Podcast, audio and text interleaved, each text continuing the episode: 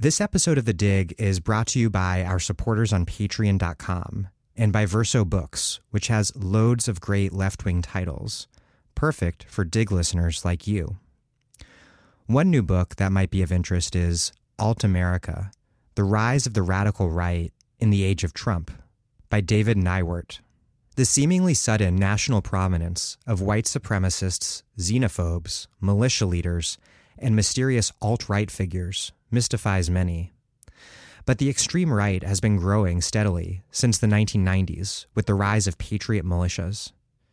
Following 9 11, conspiracy theorists found fresh life.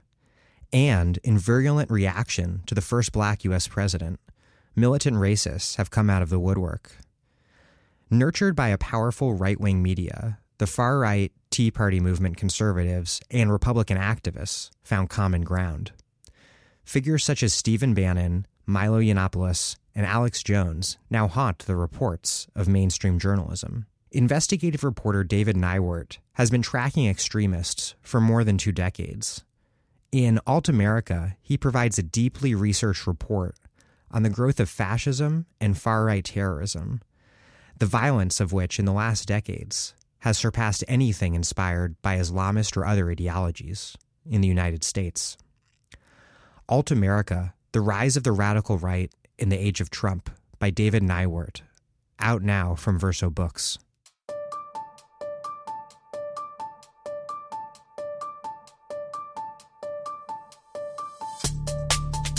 Welcome to The Dig, a podcast from Jacobin Magazine.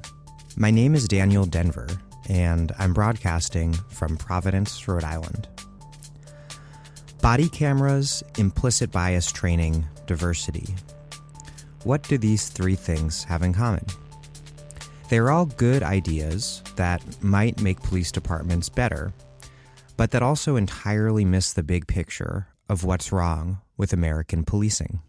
My guest today is Alex Vitale, a professor of sociology and coordinator of the Policing and Social Justice Project at Brooklyn College. We're going to talk about his new book, The End of Policing, which just came out from Verso. Vitale makes a case that I couldn't agree with more strongly. What's most wrong with American policing, he argues, goes well beyond the illegal abuses that go viral online. What's most wrong with American policing is that American government and society ask police to fix too many problems and do too many things. The results of this are mass incarceration and systematic legal abuses that also engender the illegal abuses. It's the basic fact that police are just plain too involved in too many aspects of American life. This is a country where the government helps private business perpetuate rampant inequality and segregation, and then, shocked and dismayed that brutal conditions foment violence and disorder, responds mostly with policing and prisons. And so, under neoliberalism, we don't have a social state, but rather a carceral state. And it is the control imposed by the carceral state that allows neoliberalism to survive. Before we get on to this interview, I want to thank everyone who took the momentous decision to support us on patreon.com in September. We met our goal of 125 new contributors. This month, we'd like to get another 100 at least. We are already on our way there. So, if you listen to the show and like what we do, and I know that a lot of you do, please hit pause and go to patreon.com slash the dig. That's P A T R E O N dot com slash the dig. Once we reach our end of the year goal of 700 supporters, I'll stop asking for donations at the top of the show. So, the sooner we get there, the happier we'll all be. We don't paywall any content. We depend on voluntary support from you, our loyal listeners.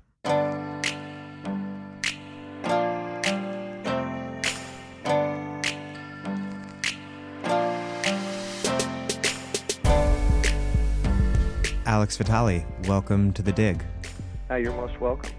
Your book, if it's about just one thing, and it's not, it's about a lot of things, but if it was just about one thing, it's about making the case against technocratic arguments for police reform. What really matters, you write, is that we as a society expect police to do everything and to solve every problem. And government has made the role of police in society to be the almost sole solution to every problem. And as a result, we have a carceral state instead of a social state. Tell me about how your argument engages with this broader mainstream debate over policing. Well, it's interesting. Um, I, after the shooting of police officers in Dallas, the chief there, David Brown, said, uh, We're asking cops to do too much in this country. We are. Every societal failure, we put it off on the cops to solve. Not enough mental health funding, let the cops handle it. Here in Dallas, we got a loose dog problem. Let's have the cops chase loose dogs. Schools fail, let's give it to the cops. You know, we can't do all that.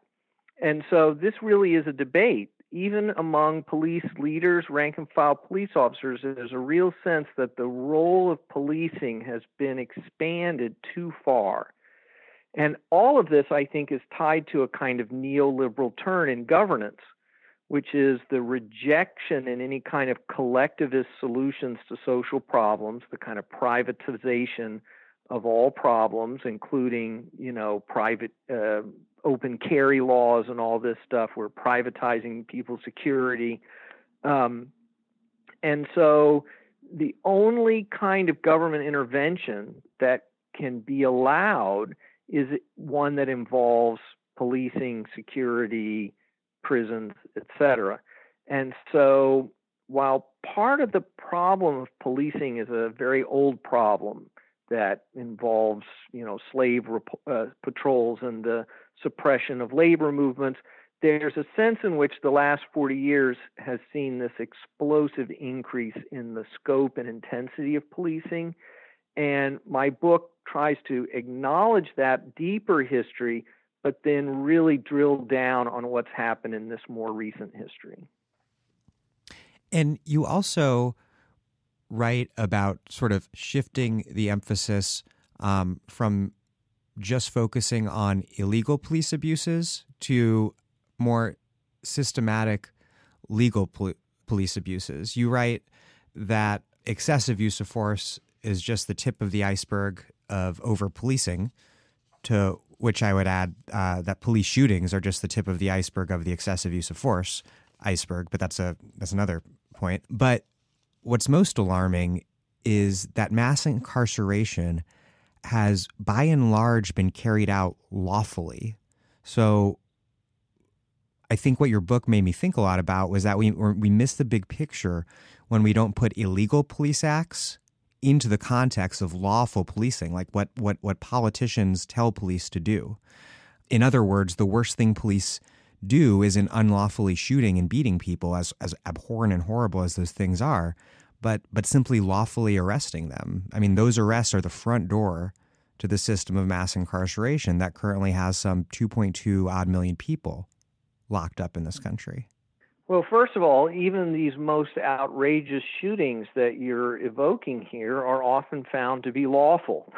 so, even as you know, I laugh in a very tragic sense, which is just that the the whole notion that we're going to solve this problem by a closer adherence to, to legal procedures and uh, you know proper uh, internal uh, rule following is just ludicrous because these whole systems are based on a bedrock of injustice. And so, one of the you know points that I hope to make with this book is to speak to activists who tend to conceptualize justice or a just outcome in relationship to policing in terms of more prosecutions of officers, more successful legal challenges against officers, in hopes that this will somehow produce justice. A, those legal endeavors are rarely successful in their own terms, and B, they're even less successful in bringing about any kind of real change in the way policing is conducted. And basically, this is true of a lot of the reforms, the technocratic reforms that people are discussing, like body cameras and community policing and a whole host of procedural justice measures that are designed to try to take the bias out of policing, like implicit bias training, for instance. And they, these assume that somehow if policing is done in a more professional and less biased way, that people will be happier with the outcomes and justice will prevail. But this is a real profound misunderstanding of the nature of the problem because a kindler, gentler, lawfully carried out war on drugs is still going to produce massive levels of injustice at the level of individuals, at the level of communities, at the level of racial groups. And until we address this expansion of legally authorized police power, the kinds of tragedies that we see on the nightly news will continue, but also the the intensive, invasive policing that targets primarily poor people and especially poor people of color. Yeah, I, th- I think one incident that really highlights that point is in Baltimore, where the state's attorney, the top prosecutor in Baltimore, Marilyn Mosby, um, was celebrated for bringing these charges against six officers involved with Freddie Gray's death. And what the Baltimore Sun reported is that Mosby's office had asked police, based on some complaints, to flood the corner where Freddie Gray was arrested in response to complaints about drug dealing, to flood that corner with officers. So, in in a sense, if what those officers who picked up Freddie Gray were doing was perfectly lawful, I mean that's that's way that's even way more chilling, and I think requires a, a much more radical systemic critique than just these officers being being bad apples. You know, I wrote about that at the time in a piece in the Nation, and I said that anyone who thinks that Marilyn Mosby is going is some kind of hero to be held up here is making a big mistake because these prosecutions are extremely unlikely to result in convictions, which I was proved correct on. But also, even if there had been some convictions, it's unlikely that we would ever get to the bottom of this sort of corrupt interweaving of punitiveness between the DA, the police department, and frankly, City Hall. So and and what's going on in the state capital down there and in state capitals across the country. So we you know these individualized prosecutions at the very best act as a kind of muted deterrent against certain kinds of abusive behavior, but it does nothing about the 2.2 million people are, that are in prison. It does nothing about the war on drugs. It does nothing about three strikes laws. It does nothing about filling our schools with police and criminalizing our young people. So these are the kinds of systemic issues that need to be addressed, not only to do something about abusive policing, but to actually begin to try to produce some kind of racial, social, economic justice in our society. I want to talk about a few of the things that government and society charge police with fixing, but that they really can't fix, and which as a result causes so much pain, injustice, so many problems. The first, the top thing I think that Americans expect police to do is to stop or address violence, particularly gun violence. And that's understandable because gun violence is um, horrific and there's really unacceptably high levels of it in this country. Um, and police obviously have a role to play, if they have any role to play in society at all, is to, to do something after one person fires a gun at another. But so much gun violence is, is fueled by socioeconomic factors that police can have only a very marginal impact on preventing. Looking at the research on things like hotspot policing, yes, there are more effective policing strategies than others, but even those um, are really only addressing it at the margins. Can you talk about the actual ways that gun violence might be decreased and explain how the overemphasis on policing can actually cause more problems and injustice? So it's it's important to keep in mind that, that gun violence takes a lot of different forms. Uh, it includes uh, domestic violence incidents. It includes um, kind of internecine youth confrontations in poor communities. It includes mass killing kinds of things. Uh, it includes armed robberies that go awry, et cetera. And one of the points I try to make in the book is that we have to understand each individual aspect of these problems to develop real solutions to them rather than saying that the solution to every problem in the society is to throw more people in prison for longer. And, you know, just look at the tragic events in Las Vegas. It was amazing. Even after he was already found dead, people were still talking in these terms about, you know, we need to call this terrorism so that we can enhance the punishments. And it's like, he's dead.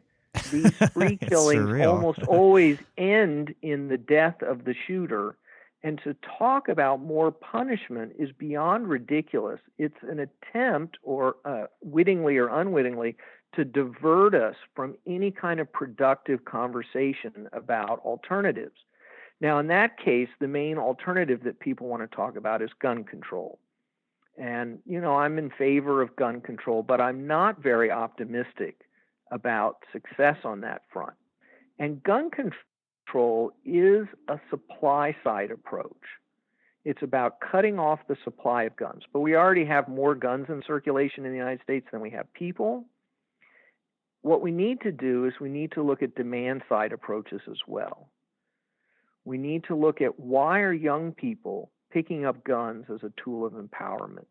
we need to understand why middle aged white guys are stockpiling guns because they're angry at the government or they're angry at their boss or they're angry at uh, women in their lives. And we need to try to address those social dynamics one at a time. You know, a lot of young people who are found with weapons are carrying those weapons because they've been victimized or they're fearful of being victimized by other people. And what's amazing is all this heavy handed, invasive policing in communities of color, when you ask young people, they don't feel safe. This policing does not actually work in producing safety in their lives, so they continue to carry weapons and be willing to use them, sometimes tragically, sometimes because they're being bullied, but sometimes also for predation. And we need to understand those dynamics and develop solutions. Here in New York, we've been pursuing on a small scale a kind of cure violence approach to deal with young people's use of guns. And we have 18 sites here in New York, and we had a report just this last week from John Jay College uh, Research Center showing that in the areas where these programs have been put in place, gun shootings, gun victimizations are dramatically down, and they're down much more than in comparable controlled neighborhoods where no such programs exist. This is a demand side solution that goes out, it talks to young people about what are the beefs they've got, how can we work around these, how can we put a truce together, how can we stop the cycle of this person's mad at this person because of something they did to that person over there. And how can we try to get young people involved in pro social activities instead of just hanging out on the street, getting into beefs with people? When we assign police to do that work, what we find is that it just hardens resentment in the minds of young people because what tools do the police have to address that problem? Handcuffs, harassment, arrests, and violence. And so that just plays right into the idea that the solution to all problems is showing you're tough, being tough, using force, threatening violence, etc. And we got to break that cycle. Even if incapacitation can have some um, some impact on keeping uh, someone from from killing someone else. A solution that relies on the civil death of incarceration to prevent the you know physical death of, of gun violence when there are all of these other solutions available is is really no solution at all well that's a that's a fundamental point i try to make is that it's it's crucial that we understand policing as the kind of most coercive most punitive most problematic tool that the state can use to solve problems now, maybe there are problems that we can't get at any other way, but that tool should always be the tool of last resort. After we have made a good faith effort and investment in other kinds of approaches that don't come with the collateral consequences of the dehumanization, the criminalization, the brutality, the long term prospects of diminished health and uh, weakened employment prospects, et cetera. So let's and diminished political participation, et cetera, et cetera. Let's pursue the non-coercive, non-punitive measures first, and then let's see what we're left with. But what we do is exactly the opposite. We've come to frame every problem in terms of how can it be solved through policing and prisons. And this is the fundamental political challenge that has to be addressed. And a, a corollary to that is that there's this trade off, right, between public safety and civil liberties. Um, when actually, you know, ar- arresting someone for having committed a, a, a, fatal shooting, you know, it's already too late. That person is dead. And so we need to get rid of this whole idea of there being a trade off between public safety and and civil liberties because if we actually care about safety, um, then we're more interested in prevention than punishment. Um, yeah, this is a cynical rhetorical strategy that's used to justify, you know, invasive anti-terror, you know, surveillance, uh, heavy-handed policing, et cetera, and it's all driven by a really cynical mindset about human nature that says that basically everyone left unmonitored and unpoliced is going to run wild in the streets and commit mayhem. And this just isn't true. This is not human nature. And if you look at wealthy, well resourced communities, there's very little policing. They are able to self regulate behavior within the community. And so it's not because there's a police officer on every street corner. What we've got to do is address the conditions in poor neighborhoods that are producing the violence, the black market activity, et cetera, and address those realities so that they are in a position to better self regulate their activities as well. I'm Naomi Klein. You're listening to The Dig, as well you should be, and you can support them on patreon.com. Hey, this is Larry Website, the Dig's new Postmaster General. Our show, which tells the stories from the front lines of American class warfare and international politics, are made possible by the listeners who support us on patreon.com. If you haven't yet, please go to patreon.com, search for The Dig, and make a contribution. Even a few bucks a month goes a really long way. Only through donations to our Patreon and class struggle can the best of us emerge. Back to the show. I wanted to ask you about the origins of this kind of prevailing Hobbesian worldview that's the premise of all of this.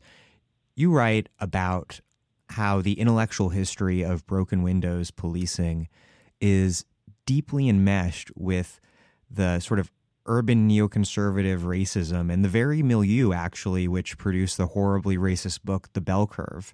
Basically, it was all about this project of turning the common sense understanding of the relationship between crime and poverty on its head. Can you outline some of that history? I found it really fascinating. Sure. So you're you're absolutely right. The broken windows theory comes out of that same milieu, the University of Chicago, with people like Milton Friedman, and of course one of the authors, James Q. Wilson, uh, they're all very close with uh, the urban theorist uh, Edward Banfield and of course Charles Murray, who you mentioned. These guys are all trying to reestablish a set of conservative principles in the face of the social movements and economic changes of the 60s and 70s. They're engaged in a counter revolution, a retrenchment. They are deeply upset about the sexual revolution, the civil rights movement, and its impact on modern society. And if you look at the early writings of some of these people, they are essentially engaged in a pretty overt form of racism in which they f- look at poor people and say, well, these people are fundamentally inferior and they're incapable of managing themselves. And when we give them more freedom, in other words, when we liberate them from Jim Crow, when we liberate them, women from sexual oppression, when we give gay people the right to openly walk down the street, this is offensive. This is socially destabilizing. And what we need to do is to reestablish order. And the most per- pernicious aspect of this is how it fits into the neoliberal economic restructuring that's being initiated during this period. You know, it's interesting, the, the theory comes out in 82, but it doesn't really gain currency until almost the end of the decade in conjunction with the new conservative urban leaders who begin to take office.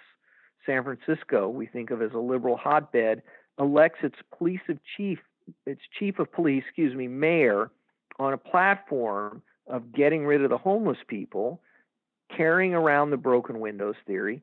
Giuliani gets elected in 93 with the backing of the neoconservative Manhattan Institute. Same thing, broken windows theory in hand, and then begins to operationalize these ideas, saying that communities don't need investment or a helping hand or economic or restructuring or in, uh, interventions in housing markets. What they need is heavy handed, aggressive policing to help them to behave properly and civilly in public spaces. And this will bring about the restoration of community well being. This will advance those groups. And so it masterfully empowers policing and disempowers any kind of progressive welfare state programs. And this was a moment where there were there were rising murder rates in in cities, which has to do with a lot of complicated factors, but I think most basically segregation and marginalization in the context of the the great migration of, of black Americans from the South to the North. Um, and but another piece of this context is also the urban uprisings and riots of of the times, and this sort of that really pushed a lot of um, liberals towards law and order. There was this kind of sense of like, uh, well, they got they got the civil rights legislation, and they're and they're still upset. Like nothing nothing works except control. Yes, well, that's the that's what I explore in my first book, actually, City of Disorder, how the Quality of Life campaign transformed New York politics. And I look at how liberals and African Americans and other populations in the city who all vote, you know, Democratic at a national level, how they came to embrace the politics of Giuliani and then Bloomberg. And basically, this has to do with a kind of profound failing of urban liberalism during this period that the existing liberal mayoral regimes are unable or unwilling to directly address the challenges that these cities face with the growth of deindustrialization and global competition. And so what happens is is that many of them embrace a supply side economic program right out of the Reagan playbook where they develop massive subsidies to the finance industry, corporate headquarters, luxury real estate, etc. And this produces massive levels of inequality. where people who are the recipients of those subsidies become unbelievably wealthy, but we create a massive underclass and a middle class that's shrinking in size and and falling in terms of its standard of living. And this produces a great deal of resentment, insecurity that's been fueled by the growth of mass homelessness, the explosion of the crack cocaine problem, and a general sense of physical disorder that's driven by the disinvestment in the infrastructure. So the trains are falling apart, the bridges are covered in graffiti, the the, the sidewalks are a mess, and so all like of that the combined, actual the actual broken windows that broken Yeah, windows policing yeah. never deals with. yeah, buildings in the Bronx are falling down under the Koch administration, and they don't deal with that because they they plead poverty, but at the same time they're spending billions of dollars subsidizing high finance and luxury real estate development. And so when liberals and neoconservatives have the same economic program, but the neoconservatives say, and I'm going to get those homeless people out of your park, that's a no brainer for most urban residents. And there was no left alternative that talked about how to manage globalization in a way that would produce more economic justice. And that's still a problem. So, returning to the the list of things that we expect police to deal with, and and then they utterly fail to do so and cause a lot of problems in the effort, quixotic effort to do so. The war on drugs. Obviously, this has been a spectacular disaster and a failure even on its own terms. The most basic fact is just for anyone to Google nytimes.com overdose. Um, they have some really uh, stark graphs on the skyrocketing number of overdose deaths over the last few decades. Meanwhile, while failing to keep Americans from using illicit drugs, much less die or, or dying from them, they've helped fill prisons. They've justified invasive and ab- abusive policing domestically. And then, alongside, of course, all kinds of nightmares in other countries like Mexico and Colombia. Tell me about why the drug war fails, and I guess like the more difficult question to answer is, is how how it persists in the face of such obvious failure. Right. So, you know, we've had a, a war on drugs for 40 years, and drugs are cheaper, easier to get, and of higher quality than they've ever been. And I always say, you know, if there's no high school student in this country that can't get any kind of drugs they want in pretty short order. Drugs are widely available. And as to why these efforts fail, the simple answer is that Americans love drugs. Tens of millions of people take them on a regular basis. Uh, when we, you know, when we don't use illegal drugs, we misuse legal drugs, we abuse alcohol, we get addicted to nicotine. Americans are great lovers of drugs. And if they can't get them legally, then they will develop black markets to obtain them. Now, we can talk about why Americans love drugs. That's a complicated question, and I don't think we know all the answers to that, except to say that drugs are fairly prevalent in lots of cultures. And rather than pretend that we can somehow stamp out drugs, especially with some kind of supply side strategy, yet again, of cutting off the supply of drugs, we've got to address the harms that drugs produce, and we've got to look at how to reduce the demand. But we don't do that we continue to rail against safe injection facilities, needle exchange programs, drug treatment on demand, etc. But there's always money for more police and more prisons to incarcerate people involved with drugs. So, why does this persist? Well, I think it serves a political function, and in fact, more than one political function. Yeah. One is that it's been at the center, as Michelle Alexander and others have pointed out, it's been at, at the center of an incredibly uh, corrosive and cynical politics of race in American society, going back to the earliest origins of the war on drugs. We know that in the Nixon White House, it was understood that the war on drugs had nothing to do with public health and everything to do with criminalizing their enemies student radicals, black nationalists, and civil rights folks who they could tie into drug prohibition and expand the law enforcement powers of the federal government.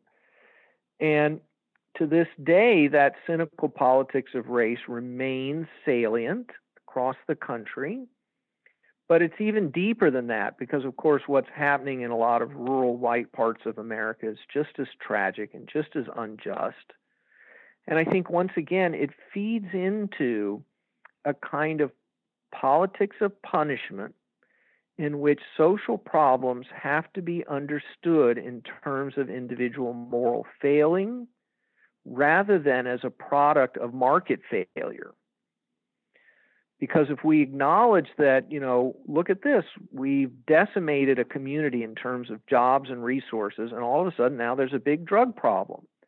If we acknowledge that that drug problem is directly related to disinvestment, deindustrialization, and austerity, then we'd have to do something about those things. But there are incredibly powerful vested interests who don't want us to do anything about those things, who benefit from that austerity and disinvestment. And so we can't solve the war on drugs problem until we put it into a political and economic context. And this is something that too many researchers fail to directly embrace. Let alone journalists. I mean, what drives me nuts is when there are st- stories on the opioid crisis that um, rely on law enforcement not as sort of kind of protagonist sources, but as expert sources. Right. As if they're not at the very root of the problem in the first place. But I, think what you said was very important that this telling of the drug war story, um, one of the functions it serves is that it means that other stories about drugs and the drug war are not told. That's right. It's a kind of myth making that serves political uh, serves a political function. And we see this with all kinds of issues that it's very important that the narrative be shaped in a particular way that precludes an exploration of other kinds of solutions. Another thing that law enforcement that police spend a lot of time dealing with is poverty particularly homelessness. And mental illness. Two friends of mine, sociologists, have a new paper coming out. I'm not sure if you've seen it, um, but it finds some association between the the rising importance of of the real estate market and expenditures on policing. It does seem like there's no issue with regard to the intersection of of policing and political economy that that makes what's going on more clear than the fact that we as a society and government does not have the the funds to house homeless people and get them the social and psychological services that they they need to get off the street but have just an endless amount of resources to criminalize their presence in the street you know, we've got a growing body of, of research literature out there that shows that local cities, states are spending massive amounts of money on individual people to cycle them through emergency rooms, homeless shelters, jails, treatment facilities, courts, and yet never actually addressing their problem in any kind of meaningful or sustained way we they got research about people that the, that governments are spending hundreds of thousands of dollars a year cycling them through these systems.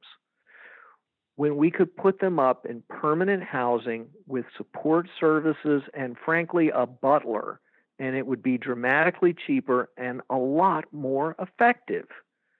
But we won't do it for ideological reasons because we're so committed as a society to the politics of austerity and privatization of all considerations that to say that we could solve this problem by expanding healthcare, by expanding affordable housing, by government interventions into employment markets and housing markets, that is so far beyond the political pale that no one is even talking about it.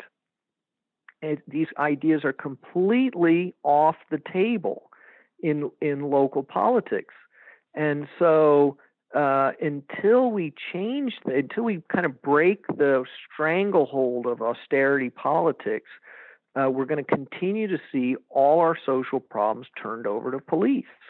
Yeah, the whole um, notion that Republicans have some sort of principled opposition to to excessive government spending as such obviously recently has been totally undermined for the you know millionth time by the the fact that they are pushing tax cuts that I think will maybe like double the national debt. There's always money for for tax cuts for the wealthy, for foreign wars, for prisons, but when it comes to and the, the new 700 billion dollar you know military bill that was just paid yeah that there's money for that but paying to help a homeless person off the street on their own terms rather than jailing them you know that that's money that's not available. For sure for sure. I mean i always think of it this way uh, democrats are accused of taxing and spending and republicans they just borrow and spend. So they're both spending money but it's actually the republicans who tend to worsen the national debt but either way, the resources are there. Here in New York, if we just went back to the tax code we had 20 years ago, we would have billions of extra dollars to spend on these things. Or Alex, I have an idea. We can uh, just lean harder on on uh, civil asset forfeiture and fines and fees, and we can uh, end homelessness that way. yes, yes, exactly you know the fines and fees things even in a even in a place like New York where it's not an important source of revenue for the city exactly the way it would be in Ferguson still, or something or was yes exactly. Mm-hmm. and, and and in parts of the south and other rural areas.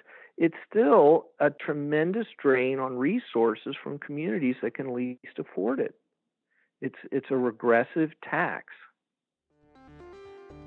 Hey, obviously, you are listening to The Dig Radio. As you probably know, we have started doing a second weekly episode. To keep that going, we really need your support, by which I mean your money.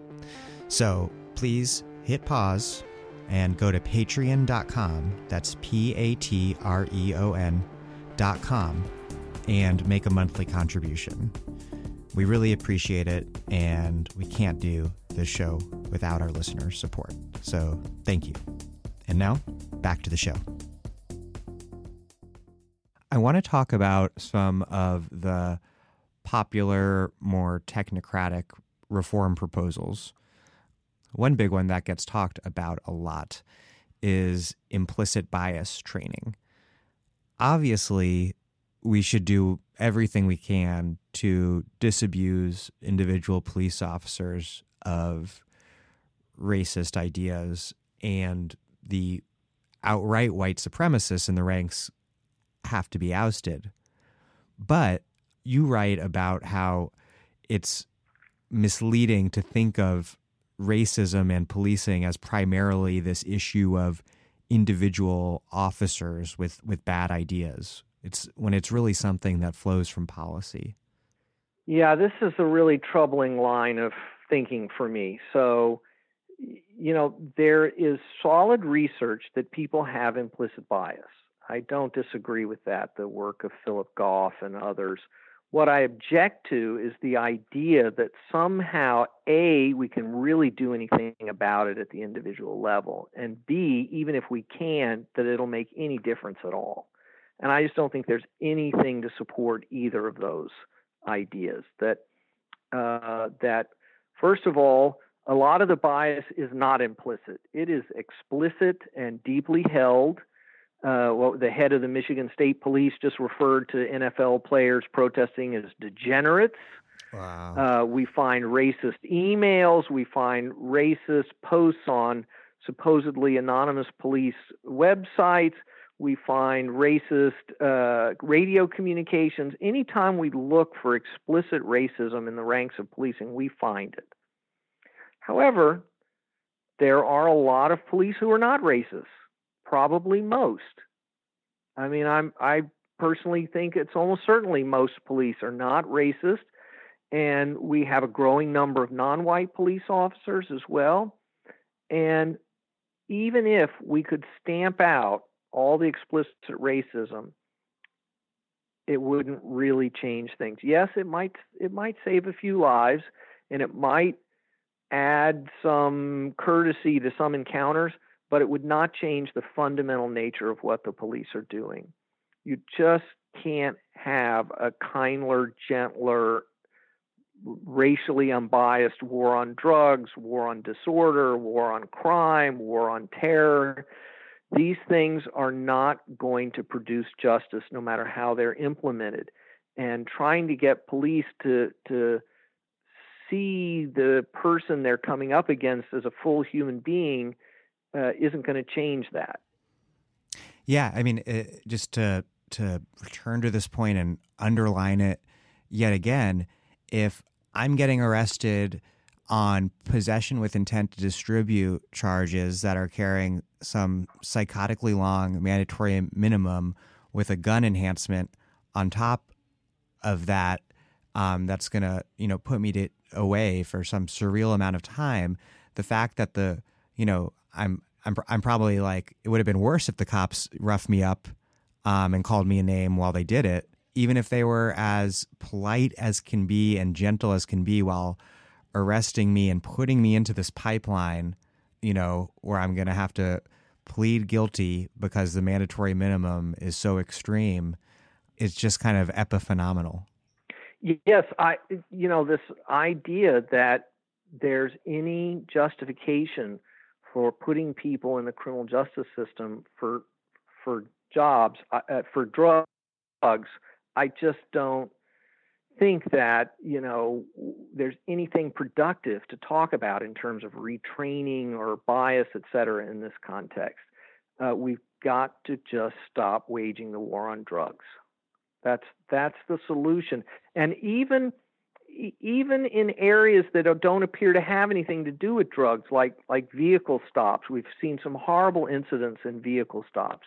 But what's important to keep in mind is that these are typically so-called pretextual stops, and what they're doing is they're looking for drugs.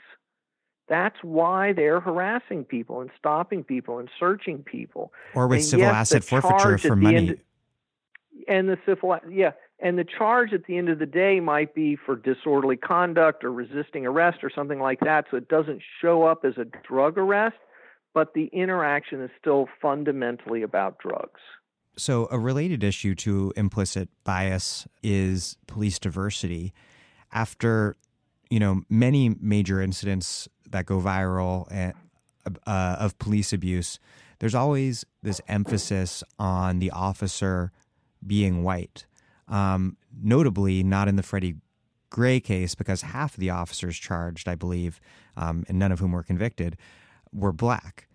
And in my reporting on criminal justice in in Philly, two of the most disturbing cases of, of physical abuse that I investigated, one involving a CO a CO in the city jail, and the other a police officer, were committed by black officers. And in fact, you write, most studies show that the race of the officer has no effect on use of force, and that some some show actually that black officers are more likely to use force against or arrest black people.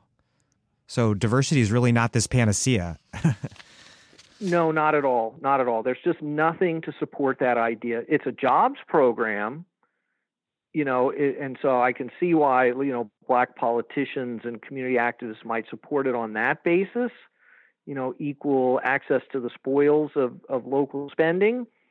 but it's not going to make policing any better. And I highly recommend James Forman Jr.'s new new book, yes. Locking Up Our Own, that has all, a really much more in-depth discussion and and um, exploration of this issue, uh, and that will further disabuse people of this idea that diversifying the police will make any difference.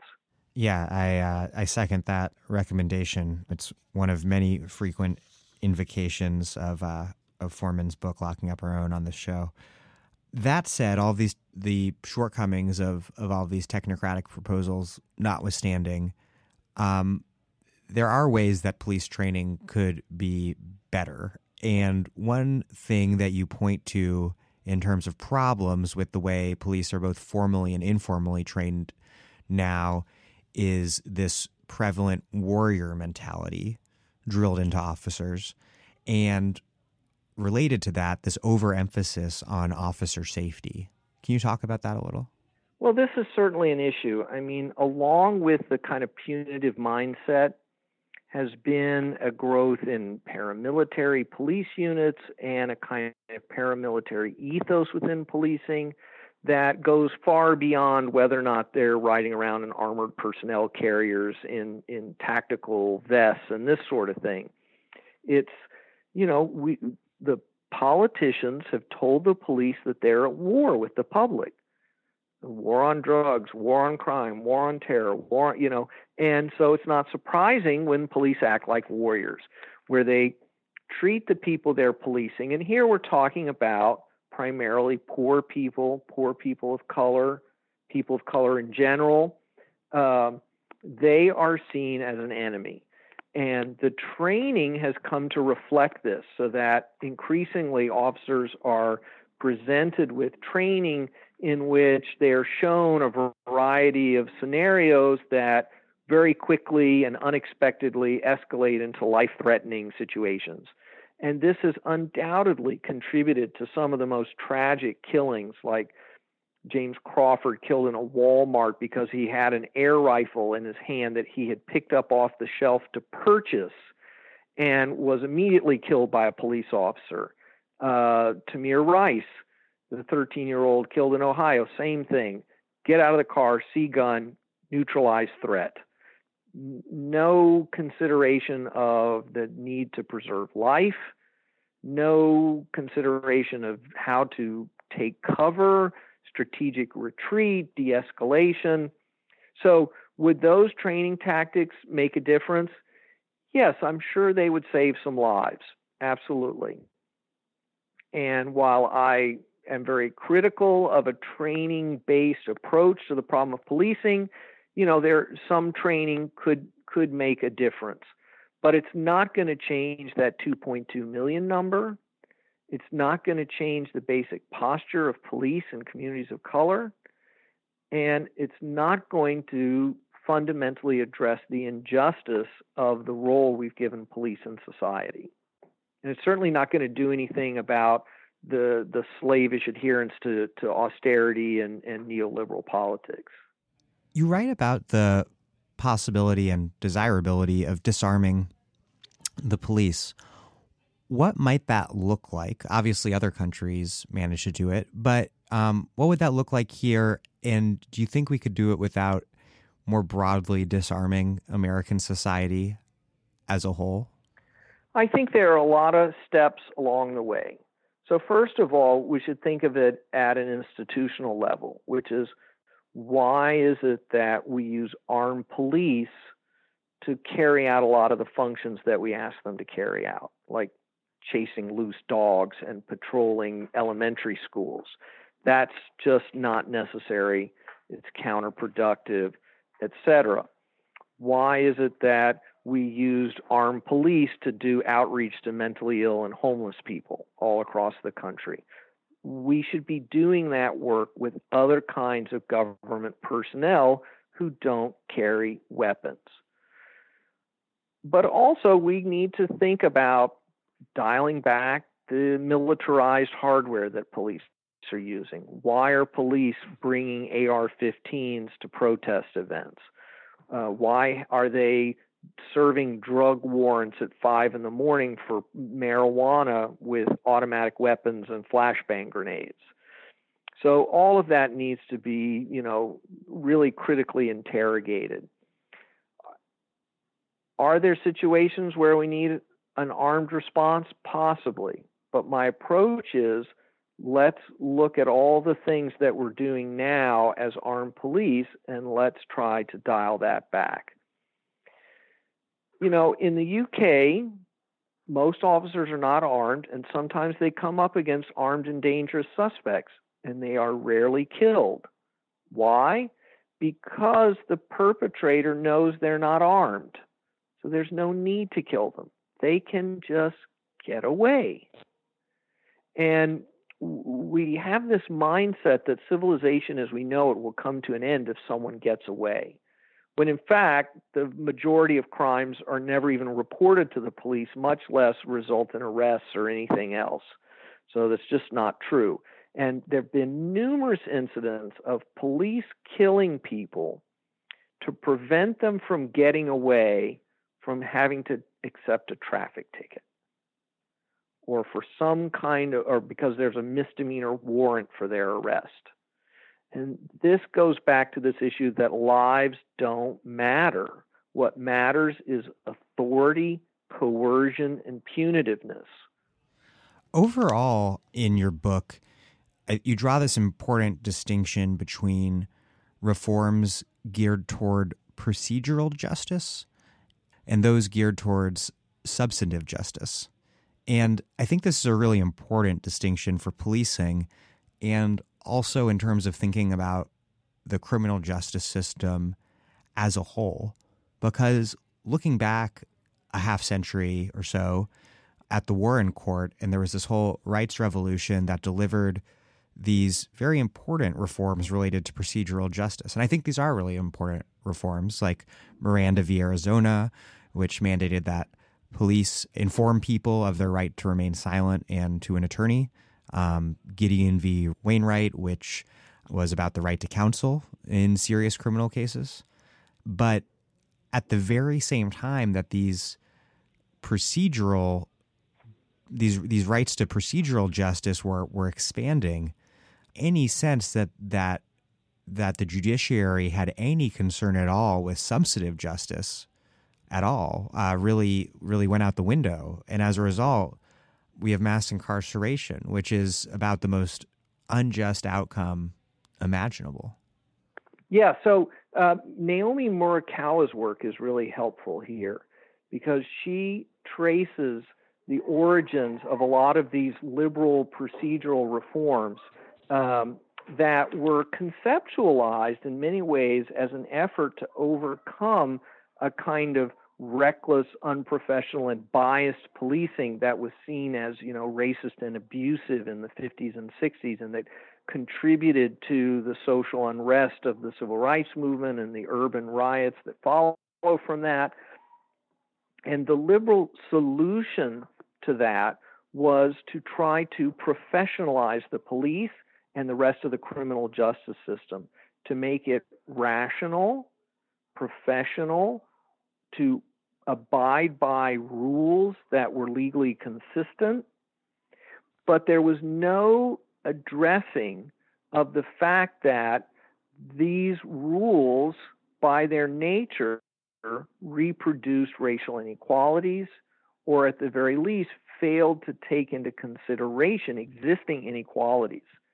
And so, what you get is an expansion of the death penalty for instance, under a new, more rigorous and professional rules based legal strategy. You get an expansion of policing on a whole bunch of fronts. They get new equipment and lots of money, but a lot of that ends up going into SWAT teams and the war on drugs, all of which just reproduce inequality, but do so in a professional, rules based way. And so the police become reconceptualized as the front end of the criminal justice system and therefore, you know, included in a set of laws and regulations. But all of that just feeds into mass incarceration.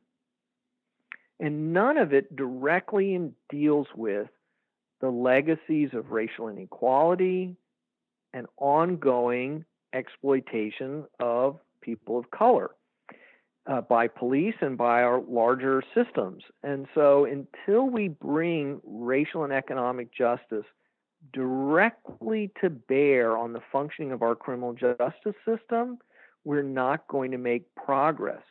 And my concern is, is that procedural justice, which is rooted in this idea that's fairly well researched that if you treat people better in court, in a police encounter, if you communicate clearly, if you follow the proper rules, if you give them a chance to tell their side of the story, they're happier with the outcome, even if they still end up with a ticket or still end up convicted of something. And that's certainly true. But that does not mean that the solution to abusive and overly aggressive and invasive policing is better communication skills for police officers.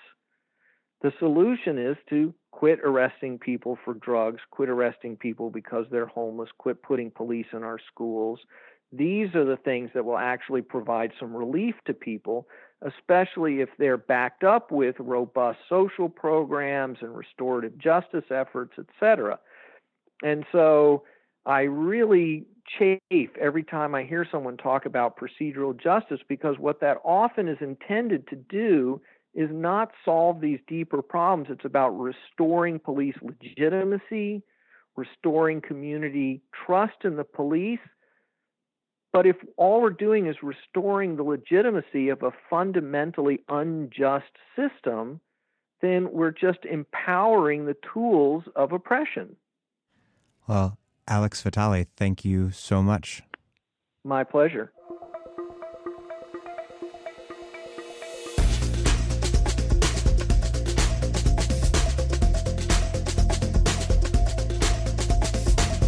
Alex Vitale is a professor of sociology at Brooklyn College and author of The End of Policing, which just came out from Verso. Thank you for listening to The Dig from Jacobin Magazine. As Marx once howled out into the wilderness, while other podcasts have only interpreted the world in various ways, our point is to change it. We are posting new episodes every week. The Dig was produced by Alex Lewis, music by Jeffrey Brodsky. Our Postmaster General is Christian Tyler. Follow us on Twitter at The Dig Radio. And please find us wherever you get your podcasts and subscribe. And if it's on iTunes, I know this will have the collateral effect of feeding the Apple Borg, but please do leave us a review. They do help put us in front of new listeners, which makes the world a marginally better place. So does telling your friends about the show. Please make propaganda on our behalf. And also, of course, last but not least, find us on patreon.com and toss us some cash. It really does help us keep this thing going.